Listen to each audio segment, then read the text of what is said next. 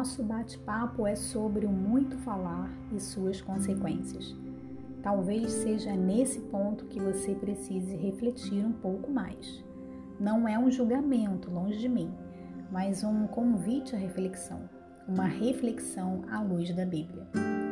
Quando se fala muito ou com exagero, temos mais chances de errar. Controlar a língua pode não ser uma tarefa muito fácil, principalmente quando nos referimos a alguns temperamentos. Mas quem consegue controlar aquilo que sai da sua boca é conhecido como uma pessoa sensata. Calar a boca é conseguir dominar a qualidade daquilo que se diz e é um dom, uma virtude. Salomão diz que na multidão de palavras, no falar demais, existe pecado. Calar a boca pode te levar à promoção no seu trabalho, por exemplo. Pode te levar à harmonia que você tanto gostaria de ter com seu marido, com a sua esposa, com os seus filhos. Percebam, quem não cala a boca, quem não se cala, não é respeitado.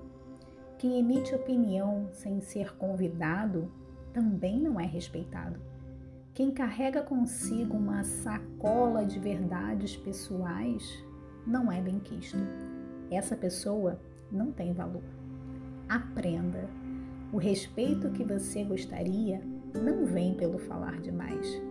Você pode reparar que pessoas faladoras são sempre as que mais estão envolvidas em fofocas, em contendas, Sempre há algo com o nome delas. Quem fala o que pensa desenvolve o péssimo hábito de roubar o tempo dos outros com conversas fúteis. A Bíblia ela é muito pontual quando se refere a esse comportamento.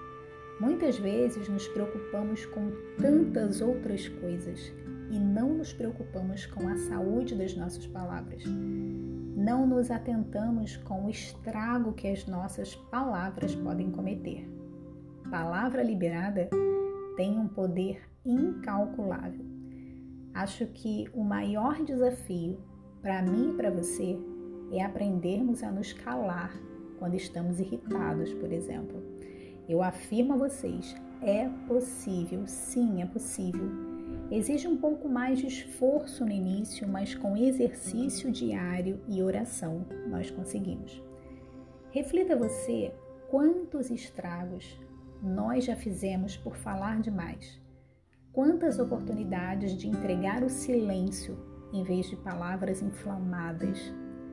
Quantas pessoas maravilhosas perdemos no meio do caminho por causa da acidez das nossas palavras. Em Provérbios 10, 19, diz: Na multidão de palavras há pecado. Provérbios 15, versículo 1 diz: A resposta branda desvia o furor, mas a palavra dura suscita ira. Quer um conselho? Guarde para si as críticas construtivas, que só na sua cabeça constrói alguma coisa. Se você não for convidado a emitir opinião, é melhor ficar calado. Aprenda a calar a boca quando você sentir vontade de falar da vida do outro, por exemplo. É um ótimo início. As nossas palavras, elas podem ser de vida ou de morte. Muitas vezes carregamos uma vida infrutífera onde nada dá certo e a gente se esquece de observar o que sai da nossa boca. Porque lá em Provérbios 18, versículo 21 diz: A vida e a morte estão no poder da língua quem bem a utiliza, come do seu fruto. Em Eclesiastes 3,7 ainda diz: há tempo de calar e tempo de falar. Muitas vidas estragadas, casamentos arruinados, profissionais frustrados. Sabe por quê? Porque não sabem calar. Não fale o que não edifica. Não adianta a gente lutar pela paz se a gente não consegue ficar em silêncio. Aprenda. O que traz conforto, na maioria das vezes, é o silêncio. Por que tanto barulho? Por que tanta pressa em falar? Quem fala muito não é sábio.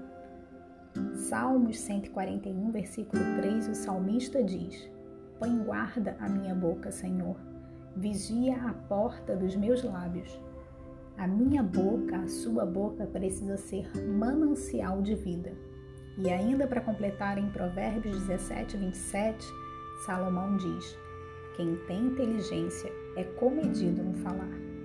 E quando falamos, precisamos ter a sensibilidade ao falar. Sábio não é apenas saber falar, mas de que forma falar. Deus abre portas quando nós fechamos a boca. Do Egito até Canaã dá aproximadamente umas sete horas de carro. E eu sei que você se lembra que o povo hebreu andou 40 anos num trajeto que poderia ser infinitamente melhor. Tudo porque eles não sabiam ficar calados. Meu conselho para você, para a gente terminar: aprenda a parar de se comprometer em assunto que nem lhe diz respeito. Se você não tem nada bom para dizer, fique quieto. Lembre-se, na multidão de palavras habita o pecado. O meu desejo é que Deus abençoe a sua vida abundantemente